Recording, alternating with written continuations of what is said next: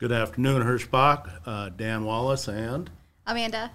uh, we're here this afternoon to give you a, a brief update on COVID. Um, you know, as as many of you have probably heard yesterday, the uh, Biden administration announced some uh, some plans to require employers with more than 100 employees to mandate vaccines or weekly testing. Um, you know, I just would tell everyone uh, just take a deep breath, be calm. Uh, nothing is changing immediately. The mandates are not put in place yet. Um, you know, there's there's a very strong likelihood it's gonna, if they're put in place, it's more than likely going to take some time.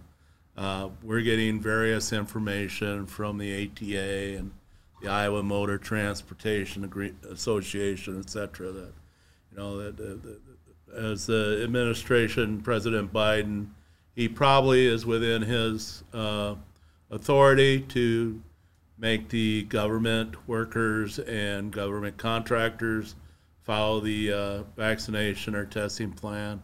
Uh, he may, he more than likely is in within his authority to to uh, uh, request the critical care people to to get vaccinated and follow testing program. Where it starts to get gray really fast is uh, when he stepped into the private business sector and is requiring uh, mandating some of this testing. That's going to take some time. If he's going to use OSHA or the Labor Department or any any arm of the government, it, it's going to have to go through uh, a process and, and a rulemaking, and there'll be many uh, back and forth negotiation type things, and it's going to take time. So, if you're if you're really worried about it, this isn't happening next you know tomorrow or next week. Uh, take a deep breath. Uh, I think there is much remains to be determined in this. Uh, I'm you know I'm not being political, but I'm fairly certain it will, it will end up in the courts, uh, and uh, you know then it will drag through the court system probably for some time, and more than likely, either way that it's ruled, uh, more than likely will be appealed, so that will take even more and more time. So uh, here we are. So for now, until more information becomes available, uh, Hirschbach is uh, pretty much uh, staying the course. When, for the for the non-drivers, when you're in your office location and not at your workstation, we ask that you mask. Um, you know, drivers that are coming into our facilities, we ask you to mask and, and maintain good health practices.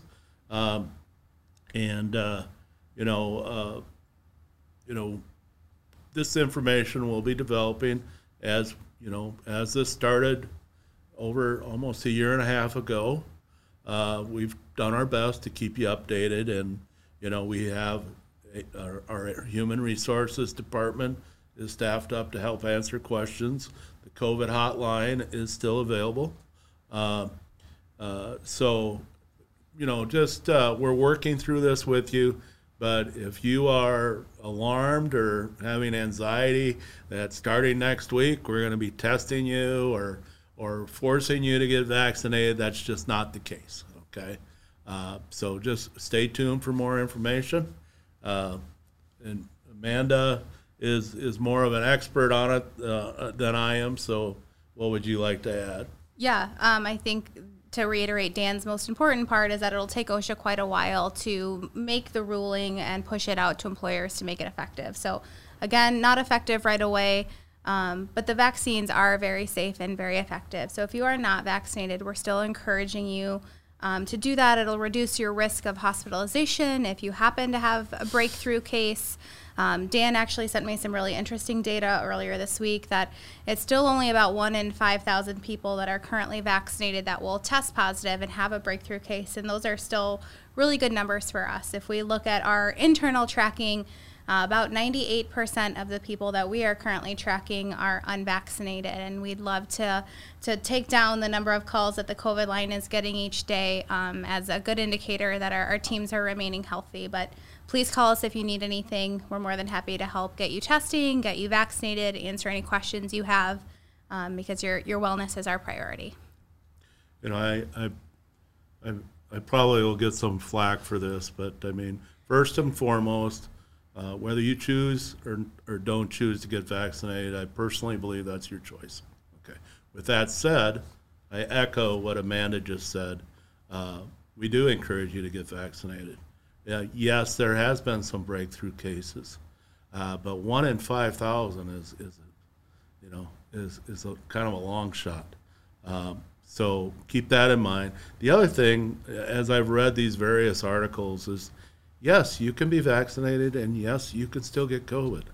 The big difference is there's very, very few deaths, very, very few deaths amongst those that have been vaccinated. So the vaccine, uh, from a scientific standpoint, has saved a lot of lives. So we don't want uh, uh, you know any more lives to be lost uh, because of this disease pandemic. So uh, on a little more uh, switching gears to a little more of a of a positive note, uh, next week is Driver Appreciation Week, and it just so happens uh, Amanda is a key part of that. So you want to share with the drivers uh, Yeah. uh, some of the festivities we have planned? Uh, lots of fun events coming to um, our, our regular locations, East Dubuque, Monmouth.